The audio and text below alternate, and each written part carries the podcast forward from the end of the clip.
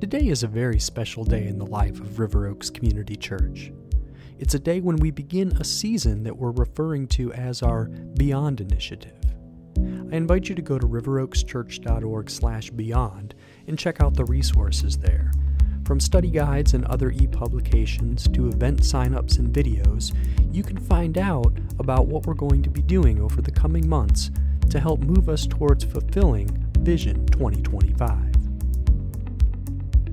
Our first sermon in the Beyond series is entitled Beyond Our Imagination. Does the Bible provide a goal or target for our spiritual growth? Is there hope for those who have plateaued in their spiritual lives? This message explores what God is willing and able to do in the lives of people who diligently seek Him. The scripture for the day is Ephesians chapter 3, verses 11 through 21, and our podcast begins with a reading of that scripture by one of our new Winston-Salem Fellows, Matthew Gibson. Good morning, good morning. I hope everybody is having a great morning. Um, uh, so, today's word, something came to me. God is faithful, He's so good, and I think today's word surely proves that. So, if you would turn to Ephesians 3 11, let's read the word. This was according to the eternal purpose that He has realized in Christ Jesus our Lord, in whom we have boldness and access with confidence through our faith in him. So I ask you not to lose heart over what I am suffering for you, which is your glory. For this reason, I bow my knees before the Father, from whom every family in heaven and on earth is named, that according to the riches of his glory, he may grant you to be strengthened with power through his Spirit in your inner being so that Christ may dwell in your hearts through faith, that you, being rooted and grounded in love, may have strength to comprehend with all the saints what is the breadth and the length and the height and the depth, and to know that the love of Christ that surpasses knowledge, that you may be filled with all the fullness of God. Now, to him who is able to do far more abundantly than all that we ask or think, according to the power at work within us, to him be the glory in the church and in Christ Jesus throughout all generations, forever and ever. Amen. This is the word of the Lord. Amen. Thank you, Matthew. Thank you for the reminder about God's faithfulness as we enter this period of our Beyond Initiative. Matthew is one of uh, three Winston-Salem Fellows that we have with us for the coming year along with Shawnice and Christian. Would you guys give us a wave over here on the front row? We're so excited to have them with us for the coming year. It's exciting to have you all here today, too. I'm so glad we are able to have church today because this is indeed a special day for us.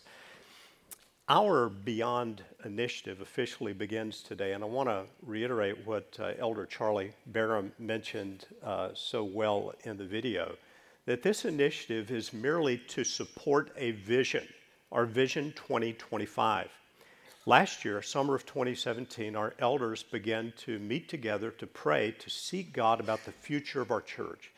We were praying about how we, as one local church, this part of Christ's body, could bear the most fruit that we could possibly bear in the years to come. We began seeking clarity about where our emphasis should be as a church. And our Vision 2025 reflects that time together. It is a very discipleship driven, outreach focused vision. And again, the Beyond Initiative is simply in support of that. As you read the 2025 vision, and I know many of you have, it was in our spring small group study. It's in the current small group study that you can pick up today. Copies of the vision itself are available at the Resource Center. But as you read it, as I read it, as I have done many, many times, and our elders often do when we gather, I realize that what is expressed, articulated in that vision, is only possible, will only come to pass if we have a greater working of the Holy Spirit in our church than we have had in the past. If we have more prayer as a church than we have offered in the past. It's only possible if God does the work. But why would we seek anything less from the God that we serve? And so our Beyond initiative is in support of this vision. As we seek God to do a greater work in our church corporately, it will be, of course, necessary for Him to do a greater work in each of our lives individually, for Him to do far more abund- abundantly beyond all we can ask or think in our lives individually. In our passage of Scripture today that Matthew just read for us speaks to that. Comes from the book of Ephesians, chapter 3. The book of Ephesians is just a remarkable book. I guess you could say that about every book of the Bible, couldn't you? But I find the book of Ephesians especially remarkable, in part because of the way it's laid out. The Apostle Paul wrote this letter to the Ephesians from a Roman prison, and in the first three chapters, he speaks of what God has done for those who are in Christ. He talks about God, God having blessed us with every spiritual blessing in the heavenly places. It's, it's extraordinary to just read those three chapters and consider what God has done for those who have embraced Jesus as their Savior and Lord. But at the end of chapter 3, he shifts. And the last three chapters of Ephesians, 4, 5, and 6, focus on how to live this out. Well, the prayer that we are studying today comes at the very end of the first section. It's the, at the end of chapter 3. The Apostle Paul has just spent three chapters speaking of what God has done for us in Christ, how the blood of Jesus has redeemed us and we've been adopted by God. He's blessed us with every spiritual blessing in the heavenly places. He's done these extraordinary things, and one of the extraordinary things he's done is seen in Ephesians 2 and verse 18. He has given us access. Notice these words on the screen short verse, incredibly important. For through him, the him refers to Jesus Christ, about whom Paul has been writing. For through him, we both have access in one spirit to the Father. Now look carefully at that verse. It is, we might call it a Trinitarian verse because the Trinity is spoken of here.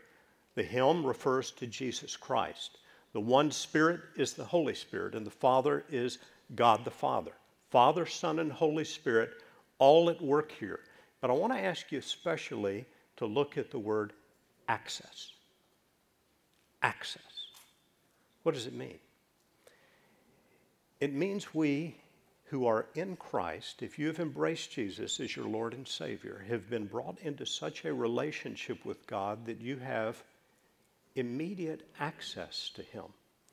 And it is, it is this access that I think is in the mind of the Apostle Paul and in the background as he comes to this prayer that he's writing. We see the word access again in 3 verses 11 through 13. Matthew read these words a moment ago, and again, uh, the Apostle Paul uses this word when he writes, This was according to the eternal purpose that he has realized in Christ Jesus our Lord, in whom we have boldness and access with confidence through our faith in him. Now, what will immediately follow these verses is the Apostle Paul writing, For this reason, I bow my knees before the Father, of whom every family in heaven and on earth is named. For what reason? This access provided through Christ.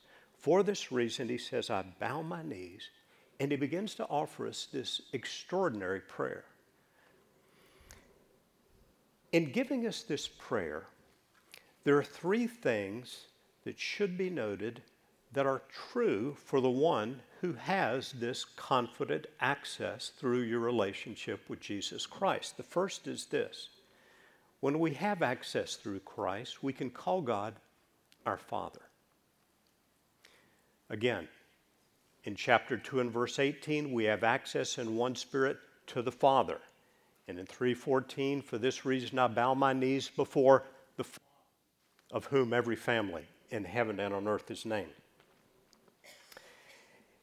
If you were a Jewish person in the days of Jesus, the time of the Apostle Paul, it would have been something very strange and new to your ears to hear God referred to as Father especially in a personal way my father, our father, your father. Because in the entire Old Testament, I think it's only 14 times that God is ever referred to as Father, and not in real personal ways. He's referred to, in those cases, typically as the Father of the Israelite nation. 14 times in the 39 chapters of the Old Testament. But then we get to the New Testament. And in just the first four Gospels of Matthew, Mark, Luke, and John, God is referred to as Father 70 times. Jesus introduces a very personal relationship with the Father. In his Sermon on the Mount, he says, Your Father in heaven will reward you. When you pray, say, Our Father who art in heaven. What accounts for this incredible difference in the way God's people are now to relate to God? Well, I think the answer is found in some words the Apostle Paul writes to the Galatians in chapter 4 and verse 4. Listen to these words. But when the fullness of time had come, God sent forth his Son, born of a woman, born under the law, to redeem those who were under the law so that we might receive adoption as sons. And because you are sons, God has sent the Spirit of His Son into our hearts, crying, Abba, Father. Jesus has brought about a new relationship with God so that those who embrace His saving work on the cross, because of His shed blood, having our sins forgiven, we not only have direct access to God, but we can call Him my Father, our Father. And that's not all. The prayer goes on to teach us this. When we have this access with God through Christ, we can have the power of His Spirit dwelling within us and empowering us. Now, again, if you lived in Old Testament times, your concept of the presence of God, the Spirit of God, His immediate actual presence, would most likely be one of reverential awe, maybe even fear. This paints a picture of that, I think, in the book of Exodus, chapter 19. We read these words On the morning of the third day, there were thunders and lightnings and a thick cloud on the mountain and a very loud trumpet blast, so that all the people in the camp trembled. Then Moses brought the people out of the camp to meet God, and they took their stand at the foot of the mountain. Now, Mount Sinai was wrapped in smoke because the Lord had descended on it in fire. The smoke of it, went up, the smoke of it went up like the smoke of a kiln, and the whole mountain trembled greatly. And as the sound of the trumpet grew louder and louder, Moses spoke, and God answered him in thunder. The Lord came down on Mount Sinai to the top of the mountain, and the Lord called Moses to the top of the mountain. And Moses went up, and the Lord said to Moses, Go down and warn the people lest they break through to the Lord and look, and many of them perish. The very thought of God's immediate presence would cause reverential awe, even fear. Even the priest who was representing the people before God had to use the utmost caution going into the temple and to the Holy of Holies to present offerings to the Lord, lest he do it wrongly and be struck down and die. And yet, when Jesus comes, he talks to his disciples about his departure. He says, It's good for you that I'm going away. Because if I don't go away, the helper, the comforter, will not come. And if I depart, I will send him to you. And when he comes, he will guide you into all the truth.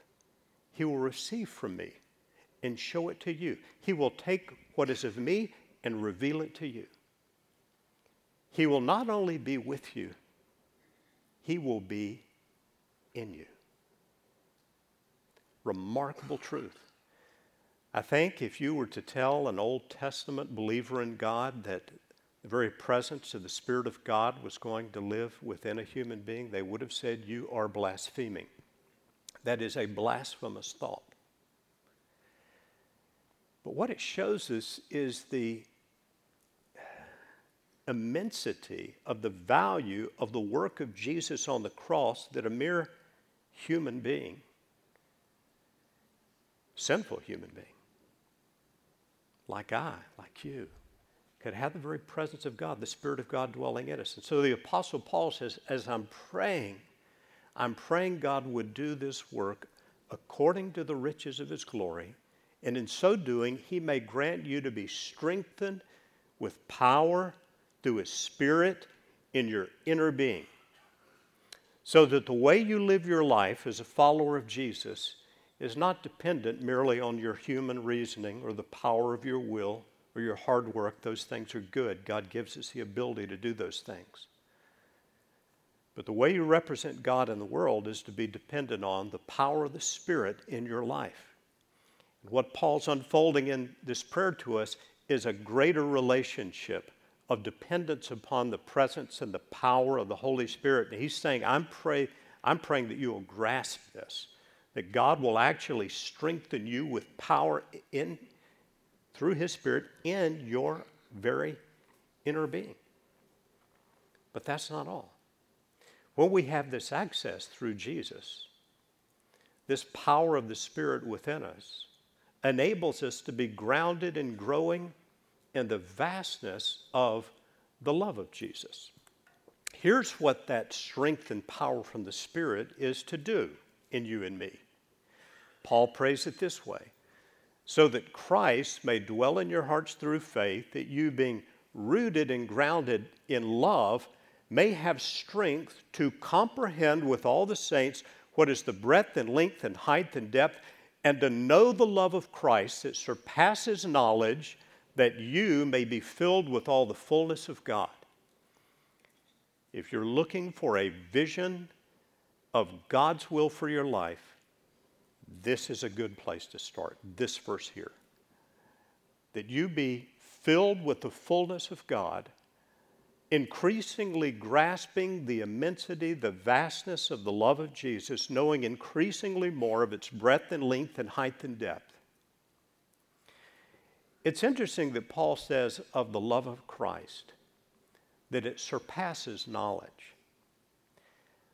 I think oftentimes as Christians, we, we, we get the knowledge of certain facts about God, we get the doctrinal truths, but we don't experience them as fully as we should in our lives. Let me ask you this this morning.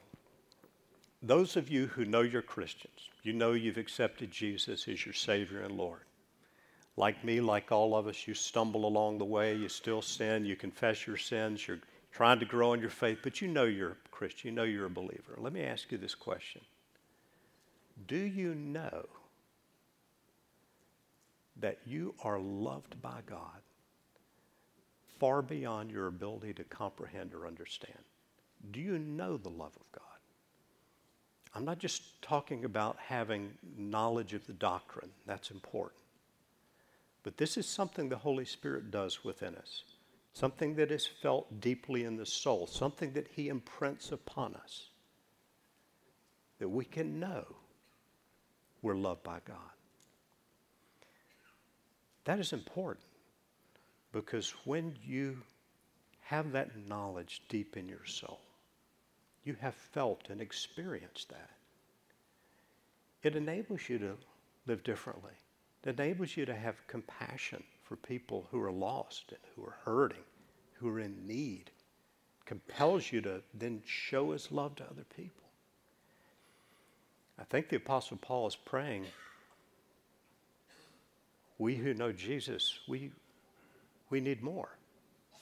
We need the power of the Spirit to help us grasp the immensity of the love of Christ. It surpasses knowledge, but it's a work God wants to do in each one of us. Now, we may think, well, maybe that wouldn't happen in my life. It just seems impossible. Let's see what the Apostle Paul writes next.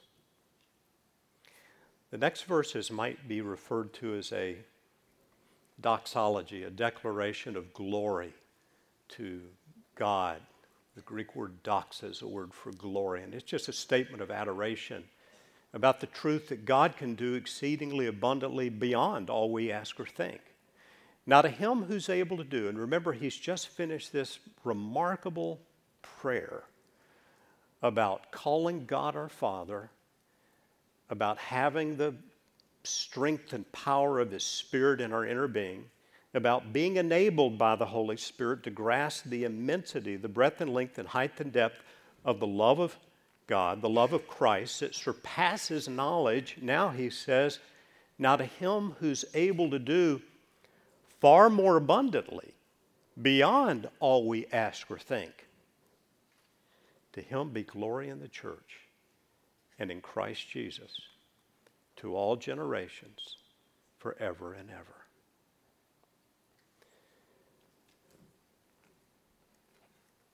As we move toward our Beyond initiative, as we move into it, we're in it now for the next eight weeks. There are two emphases that we seek. One is our individual growth in prayer devotion to God's Word, and missional living. And by missional living, we, we, we mean living your life as a follower of Jesus on His mission. What we're talking about in our 2025 vision is spiritual growth leading to missions and outreach. This is the way Jesus made disciples. He called people to be with Him, He taught them, He demonstrated ministry, and He sent them out into the world. It's the same for us today individual growth in prayer, devotion to God's Word, and missional living. And it's also about our corporate growth toward our Vision 2025, which is a prayer fueled, discipleship driven, outreach focused vision for our church for the years to come. And as we, we end the service today, I want to end with just one question to ask ourselves, and it is this what does God want me to ask Him to do in my life during our Beyond initiative? What does He want me to ask Him to do? To really trust Him, believe Him to do in your life during this season? Maybe a good starting place is to think of what in my life is not surrendered to God's control. Some people may say, well, you know, it's my, uh, it's my diet, out of control, eating way too much sugar. I, I just not submitted to God in that area. I need help in God's area. Others might say it's too much alcohol, uh, too much power and control in my life. Others may say it's my, my relationship with money. I worry all the time. I know I struggle with, with covetousness. For others, it, it may be TV, entertainment, uh, social media, I think it would be a good thing over these next several weeks to take a, a few days, maybe one week, and just keep track of how many hours a day you're spending watching television or movies on your, your computer, or you're in front of a screen in non work related activity. If it's three to five hours a day, but there's not time for 10 to 15 minutes with God alone in prayer and His Word, something's way out of balance. What does God want me to ask Him to do in my life during this season? Would you join me as we pray about that this morning?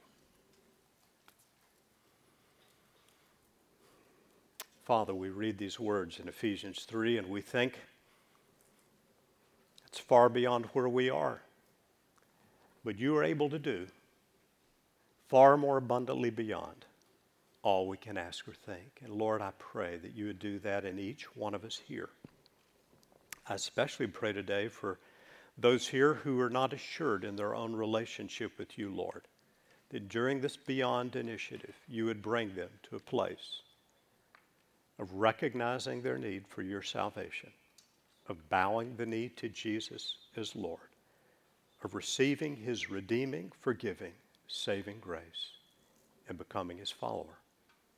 But for each of us, you'd take us far beyond where we are today, that we would know you better and we would love you more. And we'd be walking in close fellowship through prayer, through love for your word.